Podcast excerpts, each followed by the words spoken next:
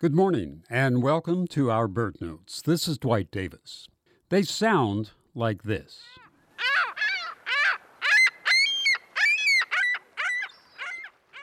The scientific name is Larus delawarensis. Larus is the genus name for many gulls, not seagulls. Note that term is colloquial, not scientific. Larus is Latin, by way of Greek, meaning a ravenous seabird, and gulls certainly are that. The species name, delawarensis, comes from the fact that the bird was named and described from a specimen collected along the Delaware River. And the common name for Larus delawarensis is the ring-billed gull, because of the ring around the bill. But this morning I'd like to propose a different, rather unscientific name for this bird, parking lot gull. Because if you see a gull in a parking lot, it will in all likelihood be a ring-billed gull. The ring-billed gull is very common throughout the year in our area. The ring on the bill is the clincher for identification of the adult birds.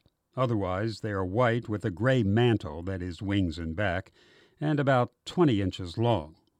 Ringbills look very similar to herring gulls, but herring gulls are larger and do not have the ring on the bill, and they have flesh-colored legs, whereas the ring-billed gulls have greenish-yellow legs. The size differential is noticeable when the two species are standing side by side in the parking lot at McDonald's.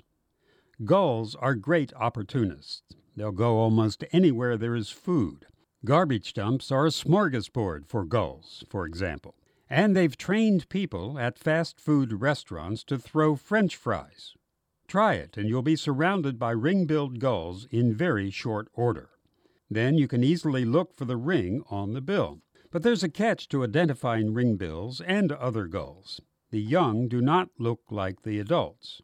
Juvenile plumage in gulls is usually more brownish and less defined in terms of field marks than the adult gulls.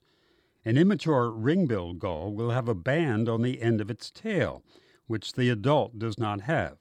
So the young ringbills have bands at both ends, so to speak. So go out to a parking lot near you today, and you'll see them flocking, the parking lot gull.